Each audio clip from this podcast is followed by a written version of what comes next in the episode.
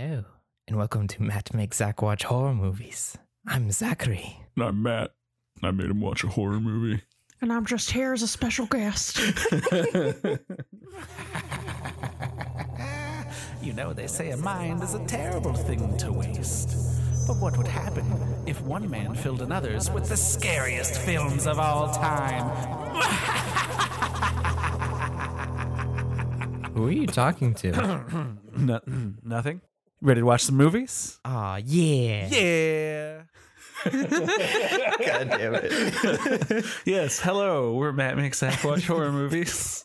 And we're joined this week by Once our again, first time repeat guest. Hannah, Yeah. Boozy Movie. Yay. Welcome back. Thanks, guys. I'm excited to be here. Yeah. Yeah. This is a real good movie. Uh, what did we? You can't guess already. What did we watch this week, Zach? Silence of the Lambs. Yes. So, Zach, what did you think? Uh, Oscar movies are real bummers. You're not wrong. It was a good movie. I, I think.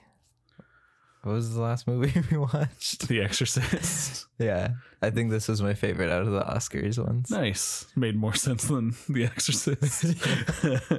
And Anthony Hopkins was just so good. yeah. Loved it so much. So, Hannah, uh, we had you come on because this is one of your favorite horror movies. What's your experience with uh, Silence of the Lambs? Silence of the Lambs was a movie that I didn't watch until probably high school, but I've always felt a weird attachment to it because Hannibal, the character of Hannibal, was basically um and Clarice were based on real people. Uh, in Seattle, when Ted Bundy was caught, there was this guy investigating and working with Ted Bundy to catch another serial shit. killer, the Green River Killer, who both of those people, Ted Bundy and the Green River Killer, my dad has had experiences with, which is really weird. Oh my so gosh. I've always felt like strangely connected to this movie. But additionally, I love it because uh, the Clar- the character of Clarice Starling is probably one of the best female characters Oh, in. Yeah.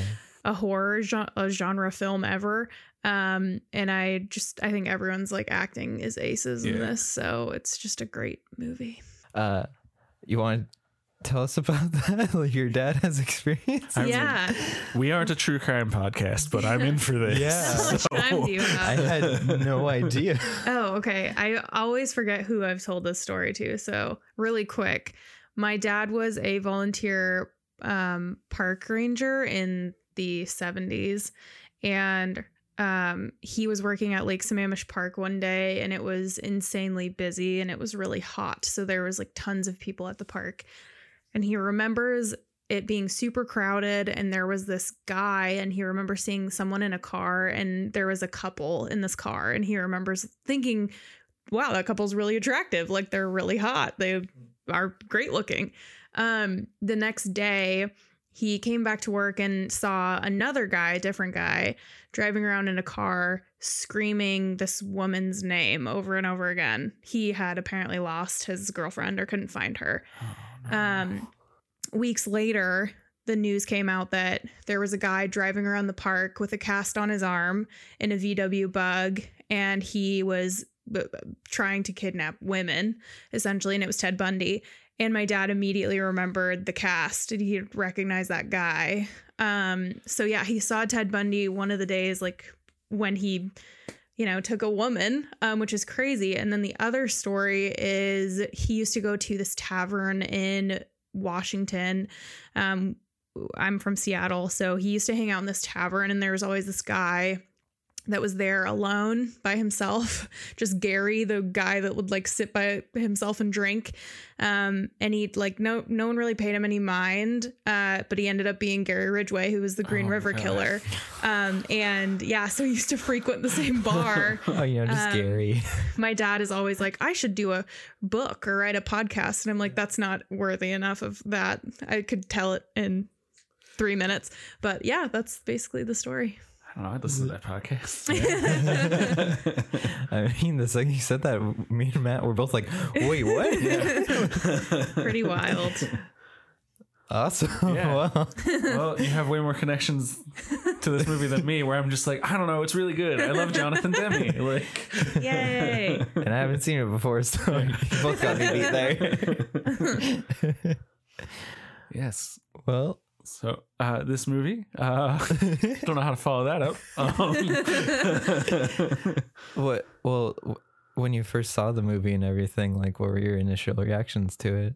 Um, I think this movie made me fall in love with psychological horror movies. I was not a horror person. We kind of talked about this on the Alien episode, but like was not a horror fan growing up, super terrified of anything scary. And I feel like when I started getting into movies, psychological horror was just it drew me in in a different way than other horror films and genres because to me it's the scariest version of any horror um, because it gets inside your head i feel like there are a couple of scenes in this movie that are pure just nightmare fuel one of them being um, the character of Catherine Martin getting attacked in a van by Buffalo Bill, which Oh, I'm sure we'll talk yeah. about eventually. But that scene like really stuck with me, and I think just uh, watching this as a woman, um, especially the fact that he's like, I, t- I, you know, went after size 14s, and like I had a very specific like white lady with like white lady hair in the 80s or whenever this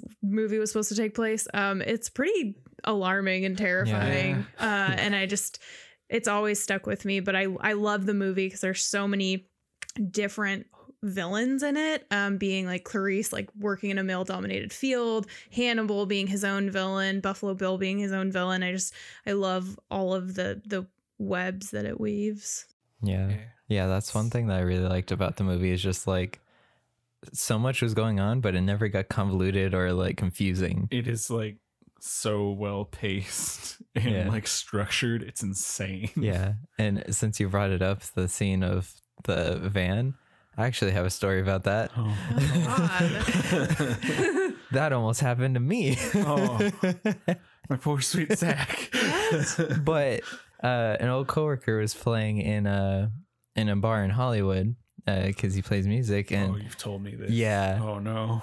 I don't know if I've told you, you this before, but um, me and Megan went to go see him, and it was a bar there uh, on like a big like road that constantly had traffic, and there's no parking other than this like residential street right next to it. And we parked right there, right next to the main street, right underneath like a street lamp and everything. Uh, we saw my coworker perform; was awesome. And then we had a next show to go to with Moon Knight. uh, we made friends with this guy who moved to LA because he wanted to play Moon Knight. We are like, oh, that's not how acting works. um, so we're like, oh, we got to go. Uh, we'll catch you later. And so we're like, we start running to the car to catch the next show. And my wife, Megan, I just hear someone say something and then her s- acknowledge them. And right away, I was like, something's not right about this situation. And I turn and it's this creepy old white guy, like classic, like mustache, glasses, like pedo looking guy. Mm. And uh, he was like, Oh, can you help me lift something? And Megan, like, just stops. 'cause She she doesn't have like the reactionary like something's wrong, so she stops and she's like, "Oh, help was what?" And he was like, "No, just him," and points at me. Can he help me lift something into my van? And I look, and he's standing right next to a like the stereotypical van with the doors open, with like trees and leaves hanging over it, and like brush in this alleyway right behind the bar. And I immediately just look at this dude. I'm like, Are "You fucking serious right now?" like, I'm just like, "Nope, sorry, we got to go to a show. Bye." And I'm like, "Megan, "Get your fucking Yeah. car." Don't stop walking. yeah, and he was just like, "Okay," and like, like if you actually Catch the need to, next one. yeah, and. We got in the car and I was like, Megan, no, you can't do that. and uh, the other like scary thing about that was there was after my coworker, there was a band of kids playing Oh no. next. So I text him. I was like, Hey, this just happened. Let everybody know. oh my Yeah. god so yeah, I constantly joke with my former coworker about that of like. uh, whenever he posts like a new show, I'm like, am I gonna almost get kidnapped in this one? Yeah, I would say this movie and my dad's stories about that actually happening in real life made me very weary and aware of yeah. any creepy, strange men Huh, alone yeah. asking for things. As someone who, who looks like a creepy, strange white man and who used to drive a windowless van for a living, just don't ask people to help you with things if you don't know them, guys. yeah. Uh, and if somebody does, they should know better. Yeah. And if they don't, that means they're one of those dudes. Yeah. So don't help them. Yeah. Uh, yeah. So like the second I saw that scene, I was like, "Holy shit! This literally happened to me." like, well, not to that extent, but Right. yeah. Starting this episode off on a This is- a great note. This is deep. We're a fun podcast here, guys. but uh, so should we should we jump into the movie? Mm-hmm. Yeah. Yeah. right, oh, well- oh wait, we have a new segment. yes, we do. That's Yeah. what we're gonna start off jumping into the movie with. Zach, how fast can you summarize this movie? I believe your time to beat last time was like two minutes and fourteen seconds. And I never remember characters' names or anything. So It just makes it better whenever you're ready. Okay, so it starts out on Homegirl Cle- Cl- Homegirl Clarice. She's climbing ropes. She's jumping over things. She's a badass. She's FBI agent. Uh oh, she's got to visit Spooky Cannibal Man.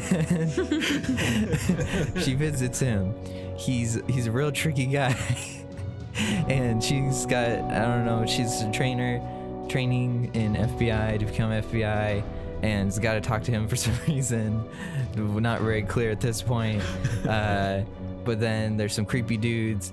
Uh oh, Cannibal Man. He's kind of a good guy. I don't know. He killed the guy who like who yelled mean things at her. And then uh, she's like, "Oh, help us out with this can- Buffalo Bill guy, other Cannibal Man." He's like, "What? There's another Cannibal Man? Not on my watch." So he helps her out what she thinks, but nope. Uh, he uh, Clarice got I, where the Doing fuck great. are we in this movie? uh, she pulled her old switcheroo on Cannibal Man. She promised him to like, cause he's like in a creepy dungeon, and she's like, "Oh, you can hang out on animal disease island if you help us." And uh, the warden man of Cannibal Man's dungeon is not a good guy, and he's like, "Oh, I got a new um, deal for you," and uh, Cannibal Man's real tricky, so he pulls the old switcheroo, gets to Memphis. Buffalo Bill, Cannibal Man Part Two, he stole a governor's girl, and governor lady wants her back, so she talks to Cannibal Man One, Hannibal Lecter, and he gives fake names and descriptions, and they think they caught him, but they don't. And it, Cannibal Man 1 pulls the old switcheroo, eats a dude's face, gets out, esca- escapes alive with that dude's face he ate. Uh, and then Clarice accidentally ends up in Cannibal Man 2's area. And then, uh oh, Cannibal Man 2 actually Splinter Cell. Everything's dark in his dungeon. He's got he's got night vision goggles. But then, uh oh, Clarice is a badass. She can hear him. Bah, bah, kills him dead and saves the day. But uh oh, Cannibal Man 1's still out there. Bum bum. Two minutes and 30 seconds. Cool. I don't know. Pretty good. Fantastic work. I'm so proud of you. There's a, there's a as we said, there's a lot of threads to tie together in this one, so it's hard to summarize. I could follow it. I understood where you were going, Uh-huh. but I also watched the movie. So Yeah. So we'll see how well listeners. good luck, everyone. So now we can jump in the movie without having to worry about being chronological and yep. So the movie opens with uh, Clarice just being awesome. Mhm. I do question her choice to go over the rope ladder. It looked like there was a path that was clear right next to it. But she did a cool flip. yeah, that was pretty cool. Yeah. I think they do an amazing thing here. They establish uh, early on with her scenes with Jack Crawford, her boss at the FBI. Clarice almost always talks looking like slightly to the right or the left of the camera, and all the men look dead center, Hmm. so that it's super confrontational, hmm so that you feel uncomfortable, even if you don't realize that's why you feel uncomfortable. Yeah. just like she does, and I love it. But she's awesome, and she's gonna go talk to Cannibal Man, guys. Yeah, Cannibal Man. I always forget how early this happens in this movie. I'm always like, oh yeah, we got what, like 30 minutes before Hannibal Lecter? He's in it within like 15. Yeah, I haven't seen it, so I didn't know. Yeah. you, having heard about this movie before, I assume, like, did you think he would come in that early? I, I just thought he was the main thing of the movie. Oh, yeah, I didn't know Buffalo Bill was that big of a thing. I knew about Yeah. I, I always knew about the like lotion thing, but I always forgot what movie it was from. I, I like I kind of had an idea it was from this movie, but not as much as it was. yeah. That's the part that's been parodied the most. Typically, not very well. so, and then we quickly get to uh, Chilton, who's I put in my notes here. Let's see. Uh, like if Dr. Loomis was an idiot and creepy. The next thing I have written is fuck Chilton. Um, he he just sucks so much, guys. Yeah. he was the worst. Uh, and then you know Hannibal Lecter is a monster in a dungeon, so that's Mhm. pretty great. Yeah, he's got the devil's eyes. Yeah, like that's how you can tell. Like whenever people, I hate this argument. People always try to be like, "Well, I mean, Silence of the Lambs isn't a horror movie." And I'm like, he literally lives in a dungeon. Like no one lives in a dungeon on fucking CSI. So I they mean, only do that in horror movies. I mean, Chilton calls him a monster. Another guy asks Clarice if he's like a vampire. right? He straight up ate a dude's face. Yeah, this is like borderline like a slasher movie. It even has a stalk and slash scene from the killer's point of view. Mm-hmm. He even ri- does the Michael Myers rise. Yeah. it's a horror movie. Do you got any input on the like introductions? the introduction's great because it also sets the scene of like the people surrounding Hannibal too. Yeah. You get to meet uh what is it, Megs? Oh, multiple Miggs. Yeah, the real creep who Yeah. uh, says a very infamous line that I don't feel like repeating. I think that's fair. Uh, but the first time we meet Hannibal, he almost n- do- he almost never blinks throughout the entire movie. yeah. And I guess that was intentional. He based that off his friend who like would never blink and it would Oh. creep everyone out. Um, some other people say it's based off like reptilian eyes and just how they blink whenever they want and feel like it, but they don't have to. Uh, so I thought that was interesting too. That's awesome. Damn power move. Yeah. Right? I don't Right. have to blink. I blink when I want just to. like the fucking best. Yeah. Like, He's is this so like the best scene ever? Yeah. Like, Probably. just his delivery on everything is just like uh, so good. Yeah. It's hard to imagine anyone else doing this. Initially, Jodie Foster tried to buy the rights to this book, and Gene Hackman beat her to it because he wanted to direct it and star in it. No, he was gonna play Jack Crawford. yeah, he wanted Yeah. to either be Jack Crawford or Hannibal, Hmm. and then He'd have made a good Jack Crawford. he would, yeah, he would have been a good Yeah. Jack Crawford. Um, and then they also offered it to, um, oh Well, man, Well, Jonathan Demme, the director, had one choice and one choice only for Hannibal Lecter. He would take not take no for an answer, and it was Sean Connery, who promptly said no, thank you. I guess Jeremy Irons was also Yeah. offered the role and said no because he had like just played a creep. yeah, they just went through. Mm. Doesn't Jeremy Irons always play a creep? Yeah, He Scar. was Alfred. yeah, murder Alfred. Murder Alfred. yeah, they just went to like every British character actor. yeah. And we're like, you? No. You? No. And they got to Hopkins, who was like, it's easy to forget now, but Anthony Hopkins wasn't really like famous when they made Silence of the Lambs. He had been the lead in like one movie in like the 70s called Magic that's like amazing. And then besides that, it was all like stage plays and like small roles in like British movies and TV. Hmm. That's interesting. Yeah, They and- also presented together at the Oscars the year before they were in this movie together, which Oh, I that's think is weird. Fun facts Yeah. for you. Not even- but it does do a really good job of establishing like the power struggle between the two, I think, and just him realizing that she isn't like every other agent and she's picking up kind of what he's like the hints that he's giving. yeah. um really quickly into the movie and so i love that they established that they're kind of a cat and mouse relationship but it's also like a weird level of respect that they give each other Yeah. and that is why i think it's so fascinating That- That's what I like really like too. Like at the end, how she was like, "No, he wouldn't come after me because it'd be rude." like, Well, yeah, I mean, that's his whole thing. Like, that they talk about in other movies and other books and stuff is he only really eats the people he thinks are rude. Yeah. He'll just kill you, but he wouldn't eat you. You know, he wouldn't disrespect you like that. he has class. yeah, I I love the way that whole sequence is shot. This movie is shot by crazy good by Tak Fujimoto, who's like an amazing DP. The way he and the director Jonathan Demme in all of their movies, they did like six movies together, use close-ups and Mm. almost exclusively close-ups is so good. Yeah, because I think it was in like that first scene with Hannibal Lecter that it was like kind kind of far out, and then when things got intense, it was like just close ups, like real Yeah. quick. I was like, oh, Well, and then like I said, like he he always looks directly into camera. Um, a lot of the times, whenever he's kind of meant to be commanding the scene, he will be in her frame, shot from behind, so that like he's always there. yeah, he's in like So reflections good. and a Yeah. couple. It's also shot in a way that makes you feel like you're doing it from Clarice's point of view. So you're really like front and center with everything like Yeah. you were saying earlier. It's very much like she is the protagonist of the movie, at least from the view of the movie. And I think that helps you just identify with her um, really quickly. But Anthony Hopkins, though, he's so good, and he has a line that I love because it's a secret joke and no one knows it. His most famous line in this movie about, you know, I ate his liver with some fava beans and a nice Chianti. Mm. um, is actually because in the book they talk about how he's on antipsychotics like MAOIs. And the three things you should never eat when taking mm-hmm. those are liver, beans, and wine. Otherwise, they won't work. So he's basically saying, like, I'm not fucking crazy and I don't need this shit. Fuck you. And That's I love it. That's amazing. And then when he slurps at the end, Anthony Hopkins just did that. he just did that. Yeah, he was just like so in character that he was like, this will be creepy. yeah.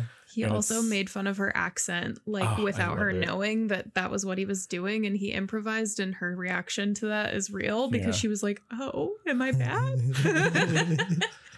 They they are both so good that every time I watch this movie, I forget that's not what either of them actually sound like. Yeah. That's true. That's a really good point because her accent is what even is the accent that Right. she's doing. like that's like how Jodie Foster sounds to me. Like when I picture her in my head, and if you watch any other movie, she just has like a normal accent. It's not like super thick or anything. Mhm. It's true. I read that also Jonathan Demme cast her by watching her walk towards him. Like the day that he was going to meet her, she just walked with such a demanding presence that he was like, "Yes, you're exactly the type archetype of character that can like be this demanding of a role." And I think that's really cool. That's awesome. Yeah, that's awesome. Because his first choice for that role that he would ta- not take no from, not take no for an answer. with Sean Connery. Yeah. oh my! Hello, Clarice. Hello, Doctor Lecter. this is a one man show. I would watch the fuck out of that. no, his first choice was, um, and I think she could have done it, but it like it sounds awful on paper. Was uh, Michelle Pfeiffer? yeah, who I don't he- hate it. Yeah, he had just worked with her on uh, Married to the Mob, so like they were like in a zone, and she was like, "This movie sounds gross." so no, thank you. and gross. Apparently, that was like the reasoning everyone who turned it down had was like, he's gonna eat someone's face. Uh huh. Uh huh. Couple times. Oh, oh no, I don't. I'd like to have a career at the end of the year, Jonathan. Thank you. I would have been like, "Hell yeah, right? I'll take it." No, everybody was like, if you can pull this off, it's gonna be a great movie. But For sure. I don't think we can pull this off. yeah. It's crazy too thinking about like how good the performances are because Anthony Hopkins is in this movie for maybe 20 minutes max, and it's the second shortest Oscar winning performance ever. I do not care for that statistic because they only count when he is visually on camera for that amount of minutes. Mm, They don't count if he's in the scene. So even when he's like talking, they don't count it. interesting. Which I, he's actually in the movie for like 35 minutes because of the length of the scenes. Because he's there the whole scene, you just can't always Mhm. see him. Mm. Or like they don't count when he's wearing the other dude's face because you can't see his face. But like that's Hannibal Lecter. That's Anthony Hopkins. Yeah. it's sort of like the bullshit thing where people are like, I mean, Darth Vader's only in A New Hope for like 10 minutes. And it's like, no, he's in it for like 20. well, yeah, but you can't see him. He's in the scene. He's right there. yeah. uh, what Oscars did this movie win? uh, all of them. Um, and just a lot. I think it won the big five. It won director, screenplay, actor, actress, and picture. It's the only horror movie to ever win Best Picture. and the third movie ever to do it, and the third only. I think there have only ever been three. Oh yeah, the, this is the first episode since the actual Oscars Yes. has happened since recording. So I don't know if we want to A good movie won. I'm so happy. I didn't have to throw myself off a balcony like I promised I would. oh yeah, because we all watched the Oscars together. yes. Uh, and the whole time I was like, "Society, Matt." Did you know we live in one, guys? yeah. So got Hannibal Lecter introduced. Yes. Uh, something bad happens to her from multiple Miggs that I don't care for, um, but is appropriately upsetting, I guess. Uh, but Lecter, like politeness above all, so he's just like, I'll, "I'll give you what you want. Go look at my old storage unit." I guess he gives it to her in like a cipher, which I love. That that's part of like the things that happen in this movie. yeah, like everything, he- like the name that he gives the governor lady. Oh, is yeah. an anagram for Iron sulfate. Yeah, fool's gold. Yeah. Oh, yeah. She goes and she gets help breaking the code from her roommate and best friend, played by Kasi Lemmons from Candyman. Yeah, and uh, she sneaks into the yeah. storage unit. I love how much that rich dude sucks. Privacy is up Yeah. the most concern. Like, Does he have a lot of serial killers storing things here? Because he seems very weary of letting the FBI in. I mean, I feel like he doesn't know, but kind of like has an idea. Someone's like running a meth lab out of one of those, Yeah. right? Like, He's just the monopoly man, so what does he care? Yeah, Yeah. he also doesn't even like help her like lift up the gate. Like she like jacks it up herself and she's like, Okay, so if I die, I'm here. So yeah. remember this face. oh, oh, my driver, no, no, he, he can't help you. he detests manual labor. Speaking of faces, then she finds a face. Mhm. Casual. Apparently, it's a mold of uh, the producer of the film's face. That's awesome. yeah, they just cool. needed like a head, so he's like, "I'll do it." Yeah, one of uh, Hannibal Lecter's former patients that he insists he didn't kill. He just found him that way. Mhm. yeah, like how he's like, I just found him that way when he missed three appointments. What do you do with your heads, Clarice? Do you not put them in formaldehyde? she goes back to Hannibal yeah, Lecter. um, she has to go meet him again, and he starts saying, being all cryptic and weird again because he's Hannibal Lecter. But it's it's every interaction is so perfect, and every line reading Anthony Hopkins has is so perfect. yeah, Quid pro quo, Clarice. Quid pro quo. Hannah, quid pro, quid pro. Quid pro quo. Dr. Lecter. like literally, the second she started talking, I was like, "Oh my god, that's Hannah with an accent." Uh yeah, that's true. Tim and I went as Clarice and Hannibal one year for Halloween Oh, and I that's talked like that the whole night. oh my god. And Tim's dad is convinced that I look like Jodie Foster. I don't know why. I don't see it at all. But um, yeah, that's a accent I f- that frequents my voice a lot. So when you heard her do that every time we hung out, did you just not know what it was from? I've never heard Jodie Foster speak in this movie. okay. I'd just seen like the Hannibal Lecter clip, so I had no idea. Yeah, so he starts uh, guiding her after she gives him a story about her dead father, and it's real sad. And Mhm. Jodie is so good. Number one rule: don't give Hannibal Lecter personal. I I love that like more than eating people, he like likes eating your soul. He's like, I I need a piece of you. Like that. That was how like I functioned. yeah, That was how I would find these rude people. That I was like, all right, I can eat you. yeah. You know. But other than that, I just you know I like dissecting people in my kitchen and in their brains. And then we meet Buffalo Bill. yes. hmm in the uh, scary scene we were talking about at the top, based on Ted Bundy. I can't listen to American Girl by Tom Petty without thinking about this scene. Yeah, I mean, I love Tom Petty, but Me too. and I love uh Brooke. Brooke Smith, Okay. Brooke Yeah. Smith. Thank you. played by Catherine Martin. Yeah, I think what's upsetting about the scene, aside from the obvious, is that's literally something I would be doing. Like I would be listening to my music loudly and like Right. like Mhm. tapping along, just Yeah. like not a care in the world, and then just like pick growing in, going inside, grabbing groceries, like saying hi to your cat, and then all of a sudden, nope, like your life is about to be over. This is the part where it started to be like, these Oscars movies, always a fucking bummer. Yeah, it's the Oscars. But uh, I love Ted Levine as Buffalo Bill. I think he's again like perfect. Uh, everything he says. Oh, hey, could you like help me lift this? It's so heavy. and you know who else this movie upset? Ted Levine. Oh. He was really bothered having to do all that stuff to Brooke Smith, Mhm. and apparently, like later on when she's in the pit, it like really like physically upset him to like Mhm. the point where he'd be like, I don't know if I can like act. Mhm. So he started just being as nice as he could to her, and apparently they're still like best friends. Yeah.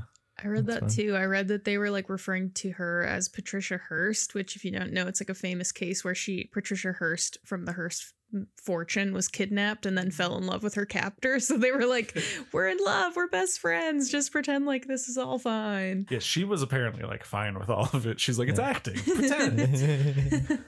There's a cute But, dog. yeah. Who got out okay, yes, which I'm happy about. I like that they kind of imply like, is she gonna keep Precious? Yeah. It's so nice. I mean, they really bonded down there together. They had a moment. But yeah, then they find another one of Buffalo Bill's victims, so they have to go investigate that. She gets pulled into the case officially by Jack Crawford, who's like head of like serial killers, uh, like the serial killer unit. Like, uh, I just imagine like he like The he, serial he's just like killers. go serial killers, and he has a squad of like handful like different buffalo. What are they? Some kind of suicide squad? Oh my Real quick, we did miss uh Jonathan Demme as a director. I've been going through his filmography recently because the podcast I really like is covering it. He uses like the same five or six people a lot, like as like background characters. And uh right around here, when we meet the coroner, that's uh Tracy Walter, or as I know him, Bob the Goon from Batman. from the Tim Burton Batman. He's Joker's henchman. oh, wow. Apparently, like all these guys just like him Yeah. he's like a pretty good character actor who's good at looking creepy and weird. Apparently, like really nice. So, that, you know, he just makes friends with Jonathan Demme, and he's like, "Yeah, come on, you'll get a residual check. It'll be fun." One of the corner guys. Yeah, the the coroner with the slicked back hair. It's like, Uh, Mhm. oh well, you know, you get a lot of leaves and stuff Yeah. in there. I don't Oh, yeah, know. yeah. sometimes that guy. they have conch in their house. Like, how Yeah. shitty are you as a Your, coroner? your line is useless. He literally said leaves and stuff. but residual check from one of the highest grossing horror movies ever. And Uh, then they're like, okay, wrap her up. She's just a classic mm. victim. And Clarice is like, fam, there's something in her mouth, though. yeah. I'm sorry, what would that sound like? Hey. Fam. hey, fam. There's definitely something in that mouth. Something big.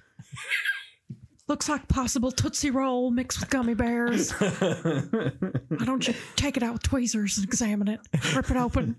Little bubbles will pop out. I'm Pretty sure that's the lines. Yeah, Uh, yeah, yeah, that's yeah. accurate. Yeah, accurate.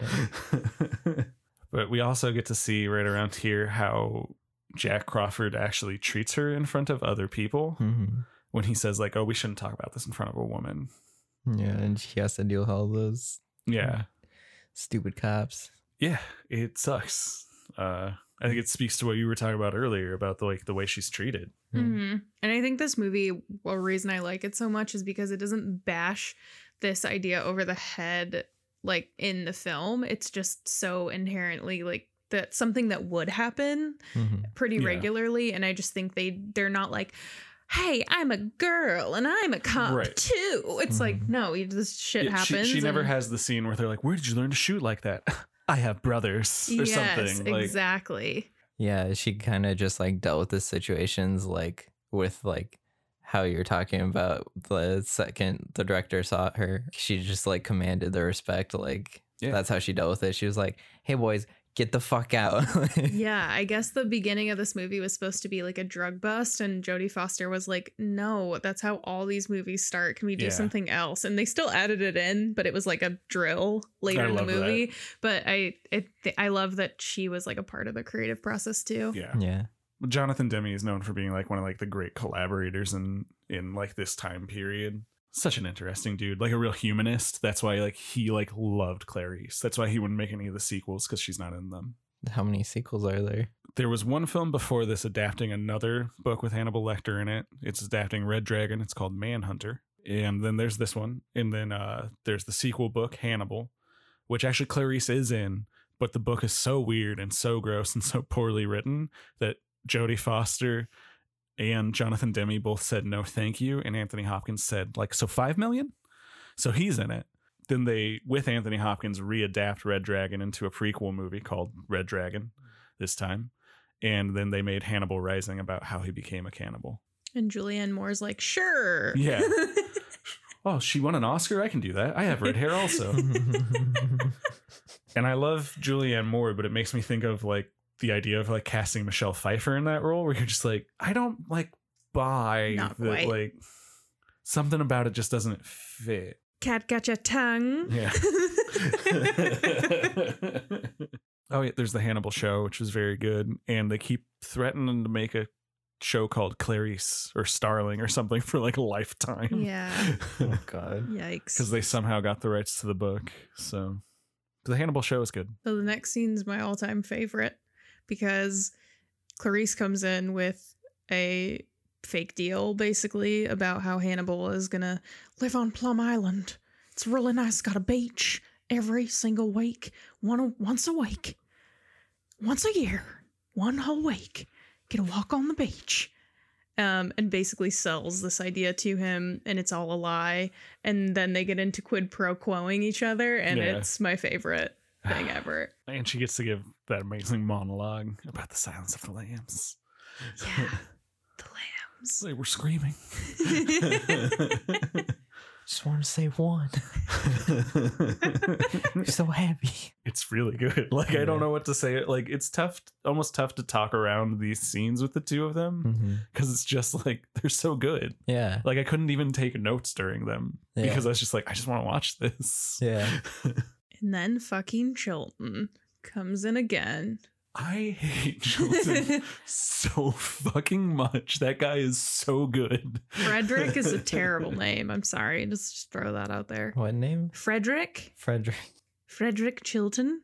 And then he goes, all of it was a sham, a sham. Hannibal, like Judy Garland. He comes in, he's, it was all made up, made up for Africa. It's just a sham. While Uh, he's like seducing Hannibal Lecter with that Yeah. pen, just like sucking on it. It's like, what true. It's true. This will come back later. It's a pen. Do you see the pen I have? yeah. I love that they set it up though. Like there's so much care and time put into it. Mhm. What Yeah. if he was just really like a fan of that type of pen? Like, what if that was the reveal? He's like, I just love the calligraphy of this pen. From my drawing. specific royal blue to it. my favorite shade. You know, when you use the pen, you look like a real rube, Chilton. I can I can perfectly create Florence with this blue. Okay. The art in his cell, I forgot to mention earlier, is so perfect because it's so aggressively okay. like he's like a basic bitch art student.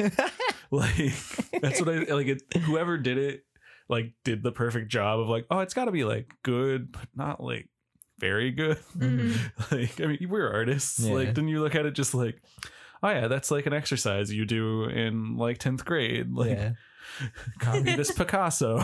like, And and the, the classic like, oh yeah, Florence, you must be a real artist. Yeah. Yep. oh, you're so deep, Lecter. that's that's where art exists. yeah But yeah it's right around here hannibal says like fine i'll help if you get me out like i love that like he's just playing them though yeah. 'Cause he only gives them the first name and by this point i assume he must have gotten his hands on the pen that he's gonna have later Mhm. so he's just like yeah i'll go along with all of it because if you get me to houston i can disappear there easier Mhm. Memphis. memphis Yeah. I also feel like it's very much like a power struggle, like we were talking about in the beginning of establishing like who has power. And then when you, right when you think that, okay, like he has no power, he's lost it because he doesn't know what's going on, Yeah. he murders two cops very aggressively. Yeah.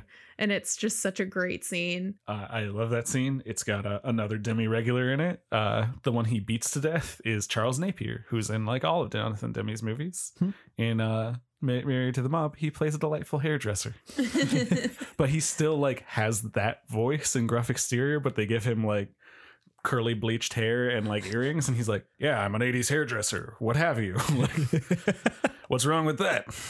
I just like hair. Okay." I style it, I comb it, I'm a hairdresser.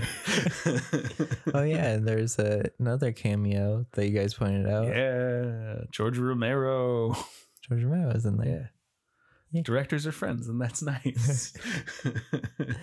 Um, yeah, because at this point he was in Memphis in this stage production of a cage. Yeah, There's also another cameo, um, director of Little Shop of Horrors. Oh yeah, Roger Corman's in this movie because um, he also famously, I think we brought him up before on the podcast. Uh, he- don't no, oh, Mm. we should have. Roger Corman's very important to the history of like genre film. Mhm. He basically hired every director who went on to like make great movies to make bad, cheap B movies. Mm. Um, he hires Joe Dante to make Piranha. He hires James Cameron to make Piranha 2. He hires Jonathan Demme to make Caged Heat. He, he hired Ron Howard to make Grand Theft Auto. And he would produce all these movies for like, um, I don't care. We just have a poster and a name. Here's like $50,000. Go make a movie. You can do whatever you want. Hmm. So you'd have, but you only have three weeks. So like people say, like you go to Roger Corman Film School Mhm. and all of these guys are super thankful to him and like put him in their movies or like managed to get him like a producing credit on something and that's like how he's kept his productions going all these years That's crazy. he's like oh cool we made two million dollars divvy it up five ways and make five movies Yeah. um That's awesome. i love roger corman i think he's great so it's really cool that jonathan demme was like yeah come be in my movie you'll get a residual check too Yeah. like, Yeah, because that's a common theme we've been, all right, I've been seeing about like horror is just yeah everybody's cool. it's such a tight-knit community Yeah. that even if like you're just coming into it Mm. Like Jonathan Demme was not a horror guy before this, or really after this. Just coming into it, like I, uh, I assume he probably is a smart enough guy that he was like, yeah, can I take a meeting with like these five directors that I really like, and so then he becomes friends with George Romero, you Mhm. know, asking him like, oh, how could I structure this, you know, Mhm. Yeah, because that's how that community works, and I love it. that's awesome. So, uh, yeah, he eats a dude's Yeah, face best scene in, other best scene in the movie. and then takes the dude's face. yeah. I I love that fake out. Like, did you know that was gonna happen, Zach? I like when I saw he was just like dead on the elevator. I was like, "That's that's not Mhm. him," but I don't know. And then like when they cut back to the ambulance, I was like, "Ah, It's so good. It's so good. yeah." Because in my head, I was like, "Did he like take the cop outfit and like right. walk out as a cop, like Because that's Most the shitty do. version of this movie. That's what he does. You Yeah. know? not taking a man's Right. face?" But also, how did he have the time to do all of that? he's just that good. Because he strung the dude, the other dude up like Very high. Yeah, and made a whole art display, and then threw the other dude on the elevator. Well, I assume as it's coming up, he opens the doors, chucks that guy, goes and ties it, gets up there. He Mhm. hops it, lays down on the ground, and lets it go down. Yeah, I don't know. I, it's doable. learned uh, teleportation from Michael Yeah. Myers. little teleport Jason, like Jason Voorhees. Yeah, so he gets out by wearing the dude's face. yeah, I, I just love that. you Michael Myers. Yep. rights on up. When people say it's not a horror movie, I'm like, he wears a person's face. I I do love the reference to her face right after this when he's got her in the pit and he's telling her puts the lotion on the skin and she yells and he yells back. yeah, I'm like, yeah. oh, so Jonathan Demme must just like these movies. That's really cool. Do Buffalo Bill yell. oh, oh, oh. you sound like um, like any like Sasquatch like in movies or whatever trying to talk. Yeah, Aw, aw. you just do some Tim Allen. You just, "Oh." Yeah, so Hannibal's out. yeah, now it becomes a movie about Buffalo Bill and Clarice. Mm-hmm. And this is also a good movie now that it's its second movie. Yeah. Yeah, it's two movies in one. Because she starts going and like investigating into like the lives of the other women he's killed. And I love the way the sets are, are designed in this movie because they feel like so lived in. Like when he Mhm. goes into that woman's room, like the posters on the wall aren't like cliche choices. Like if you're gonna have a Madonna poster, it cannot be like it cannot say like Material Girl. It should be like of one of her albums that Mhm. not everyone likes, but this person did. Yeah. Like the photos aren't in frames; they're on like handmade poster board stuff. Like Mhm. I, I love it. Yeah. It it's just so well thought out and just I mean, like you said, like this movie's kind of a bummer at some points, and Mhm. that's why it's so effective at it Yeah. because like the worst version of this movie is like either a blank room or like it's got too much stuff in it Yeah. like i like poltergeist but that kid ha- only has toys there to point to like he's definitely 12 in the 80s right guys like Yeah. And like that scene where she goes to that woman's house and is like going through her room and stuff and seeing all the sewing things and then the dress with the same cuts in the back Mhm. that was on the body and you're just a ima- like having the same realization as she So is good. and realizing it. yeah Ooh, I want Hannibal back. He's fun. at least hannibal's a good hannibal's a feminist not this bill fellow and then we start getting more buffalo bill and we get to this film's uh, other legacy because you know transphobia it's like a thing hmm um it's unfortunate uh especially because this movie doesn't like need it Yeah. as like a motivation for him it could just be like i don't know he skins them he wears the suits he likes trophies. Yeah. because the killers they're basing it on in real life like that was why they would do stuff like that. It wasn't because like well you know. But then the, there's this whole complicated thing where they have this two smartest characters in the movie the main characters say in parlance for the time this person isn't a transsexual. Hmm but the movie also still seems to aggressively reach the conclusion that oh man a man in a dress oof makeup on a dude scary you know Yeah. and it's unfortunate but like i don't it's such a minor part of the movie that i wish Yeah. more people would give it a chance with that kind of stuff but uh Yeah, because whenever that stuff came up, I, I was just more like, really? yeah Like, it, it, this movie didn't really need that. yeah it, it's a weird touch Yeah. Mhm. um and it drew a lot of ire at the time. Um groups protested it groups protested it at the oscars. People called out jodie foster specifically because well she wasn't like fully out at the time. It was like the worst kept secret that jodie foster is gay. Hmm so they were like how how could you do this like to your community? Yeah. and even Jonathan Demme was just like I I didn't realize it would be met this way. Mhm. Um he he- he came from like the the East Coast art scene, so he was like I've lost so many of my friends to AIDS at this point that I would not trivialize like the gay experience like that Mhm. even though myself I am not gay and went on to make Philadelphia because he Mhm. wanted to see like you know like queer people can be villains but then we need more good examples of queer people because Mhm. like Jonathan Demme's like a good dude. So he's like, let's make a movie about good gay people. Like, put more of that out there. Don't just shit on my movie. I think that's important too because it did get a lot of criticism, but it's like a certain type of person that can take that in and really listen and do something positive with it afterwards. And I just, I love that little piece of trivia because I think it's so important in his legacy. Yeah. Because I think a lot of people want to knock it because arguably this is his most recognized film and it's so easy to like throw that out. But given how he kind of attempted to redeem that, I think is a thing no one talks about. Yeah, which is unfortunate. I mean, and Philadelphia isn't perfect either in its representation of queer people, but um, at least he like listened and tried. And I think Mhm. that's important. Um, I think like the best way to sum up Jonathan Demme is a line from earlier in this movie where Jack Crawford says to her like, "Oh, so what? It just like got under your skin or whatever," and she just looks at him and says like, "It matters what you say." Yeah. Mhm. and I think that's something that Jonathan Demme believed as a person. So he tr- tried to do right by like people that he cared about, and I think that's really cool. Mhm. Yeah. Totally. Uh, we should say I believe all of us in this room are are, are cis people. Uh, so if you want to hear an outs uh, a perspective from someone who might be closer to it, um, Emily VanDerWerff uh, just did an amazing episode of the Blank Ch- Check podcast where she talks about Silence of the Lambs. Nice. So and it's really good, and Nice. she has a lot of good insight. Yeah, it's cool.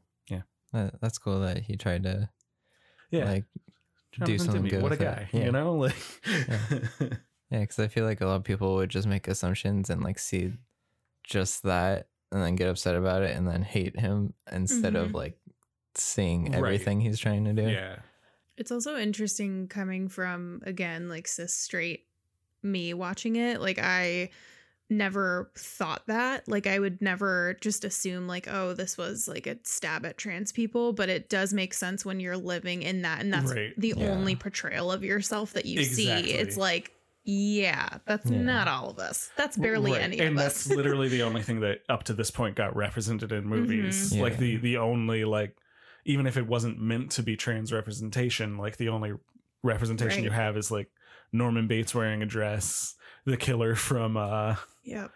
um sleepaway camp and buffalo bill who are all specifically motivated by like well you know i'm scared of myself for being trans so i Mhm. should kill people and that sucks Mhm. Yeah. because that's like this movie says that's not really like a thing Yeah. so Yeah. Yeah. Yeah. And like you said, like how Governor's daughter, like how she was driving down the highway and like singing rock and roll music, and you're like, oh, I identify with that. And Mhm. like Yeah. that made this movie scary because you're relating to that. So like Mhm. someone seeing themselves portrayed as a villain, that sucks Yeah. for sure. especially when you're exclusively portrayed as the Yeah. villain like Right. it doesn't bother me that hannibal lecter is um you know a straight white dude in this movie Mhm. because there are a bunch of straight white dudes in movies like yeah. it's different you know Yeah. But uh yeah, so that scene happens. The song is really good though. Goodbye Horses by Q Lazarus. Uh, one of the great casualties of this movie is that no one takes that song seriously. And despite being a serial killer, I gotta say, Buffalo Bill does have amazing taste in post punk. um, and all of his music choices are on point. That song is great. So, just to transition back into our normal tone for the podcast. Man, Goodbye Horses. What a good song. there's like certain pieces movie that are very i think n- feminist might not be the right word but there's like really small nuances of this movie that i love in addition to just clarice's character. Specifically one of them is clarice now finds out where he is and he she goes into the room uh, where catherine is and they're like screaming at each other Mhm. like that would totally happen Yeah. and it's just like i love that they're not like girl i'm with you i'm gonna get you out of here it's I just lo- like i need you to shut up and shut up the dog and i'm trying to save your and life I love though that Catherine is like, no, fuck you. Yeah. It's been weeks. Yeah, I love it. i think it's so great i just oh man she's just so much more than i mister i got your dog mister because that's like her most She quoted gets the line. dog. Like, that's great. yeah And then for a second, I think Buffalo Bill becomes Zach whenever we watch one of these movies. What? when he's like, don't you hurt my dog. you take your hands off that dog.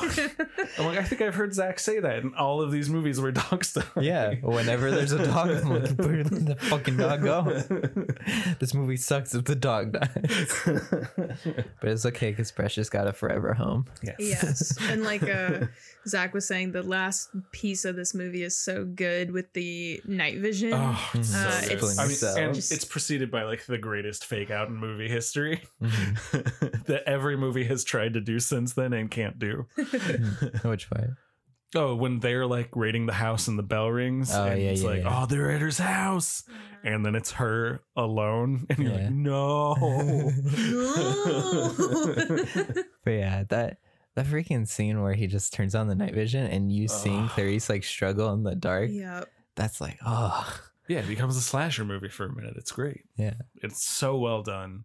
And I love that they set the night vision up earlier in the movie Mhm. so Yeah. it doesn't just come out of nowhere. Yeah, he's just Sam Fisher all of a sudden. Yeah. Like, yeah I it I love too that there's no like fight like Yeah. it's like he's feeling around for her and she's smart enough to listen for the cock of the gun and like knows it's mm-hmm. time to duck. Yeah. And I think that's just so wise because it could have just been like he grabs her and there's a weird struggle and like Yeah. wah, like what happened. But even that they set up earlier in the movie when she's training and they're like, You Yep. gotta listen. That's Yeah. how I got you. That's why you're dead. Check your It's corners. Yeah. So Yeah. she does. She Yeah. listens. It's so good. Yeah, and like she was like strategically going through the entire basement, like blocking off doors, Yep. and I I was love like, it. hell yeah. So I have a question that I don't think I've ever really answered, and maybe there is no answer, but I'm just always been curious, like why the bugs in this movie? Like why do you just think it was just like a creepy thing or Well, it's supposed to be transformation. That's what they Okay. they say it like represents is he sees himself as the butterfly and if he can just do these things he'll get to emerge as who he wants to be. interesting? Cuz that's what they say is, you know, he's not he's not trans. He's um, just a person who hates himself so much that he wants to be a woman because that's the farthest thing he can think of as from himself. Mhm. So he wants to emerge as just a different person.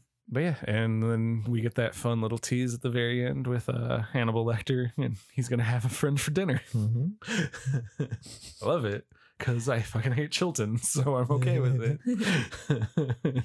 He's got his vacation dad clothes on. yeah. Well, what is it they say earlier? Like, yeah, he just killed like a tourist and took all his clothes. Oh, yeah, that's Vacation Hannibal. Yeah. New that wig is looking real good.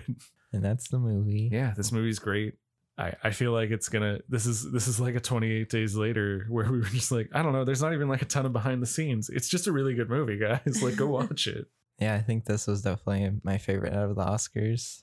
Because, like, Jaws, I was like, oh, that sucks, finding a shark. and all the shark stuff. Uh, and then Cape Fear was just like, Jesus, Robert De Niro. Uh. uh, and then Exorcist was just like, what okay.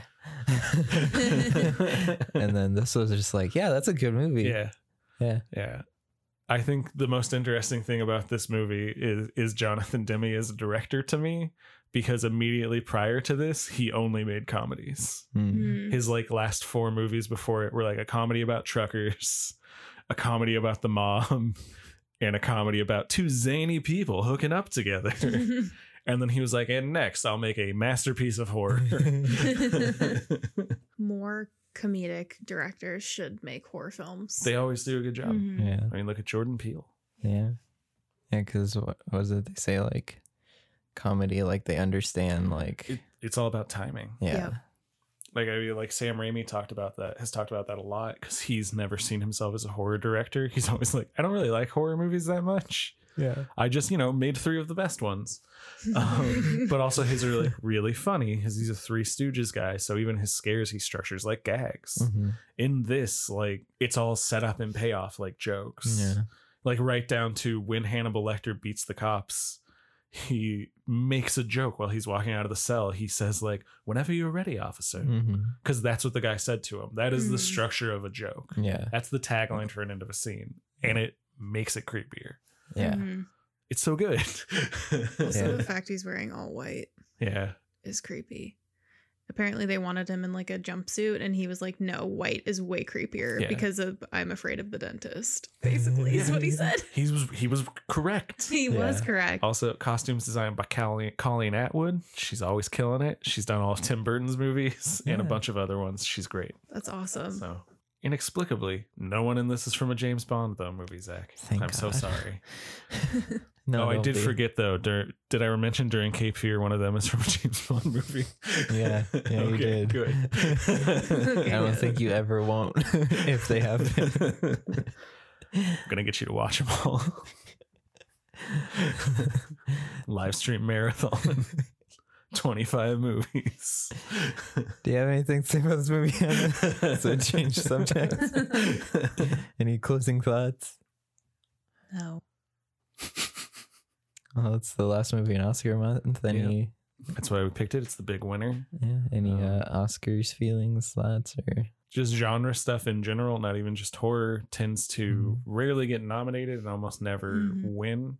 That's why it's always such a big deal, even when it's just something like Jordan Peele winning Best Original Screenplay, because that's the best original screenplay. yeah, because you tend to vote for your friends, and horror tends to bring a lot of new voices. So it's a bummer. It's a lot of like political reasons why it, you know, well, we want people to watch the show, so we can't nominate this violent thing. But like, Hmm. what if that violent thing was the best thing though? Yeah. So just um I hope the the Oscars after awarding something so amazing and original like Parasite do that more often now. Well, uh, next month we're going to be doing anthology horror films. Yeah. I'm very excited. There's some real good ones. yeah. What does that mean for me who doesn't know? Oh, like multiple segments. So like so uh, tr- Trick or Treat is one of them. yeah, or like um, oh, okay. Got it. Creep Show. Creep Show. Thank you. Multiple kind of like Yeah. stories in one movie. Cool. Yeah, like um Like Tales Twilight the Zone was like an anthology TV show because every episode American was Horror different. Story kind of Yeah. like Used to be anthology yeah. series, Yeah. not show, but I would argue it isn't anymore now that they're all tied together. But not quite. Less is more, Doctor Lecter. yeah. Hannah, second recurring guest, most frequent guest now. wow, You beat so him. honored. Uh, That's all I've ever wanted. Love you. Where can people find you? What do you do? what do I do? Uh, I do co-host a another movie podcast. It is called Boozy Movies, where we get inebriated and opinionated every week, kind of, if we are on schedule. Um, our latest episode was Parasite, and our next episode will be Cats. Once I finish uh, editing yeah. it, which will best be hor- sometime second in the next best horror movie of 2019. yeah, so you can find us anywhere where you can find this lovely show, um, or on Twitter or Instagram at Boozy Movies Pod. Yeah, it's a very good podcast. Everyone go listen. yeah, and Hannah did a drawing again for this one. Yeah. I did do a drawing this time, and I think it's a little better than my last one. Last one was great. Yeah. I'm improving every time. There you go. Just another reason. Keep going back. Keep improving on drawing. Yep.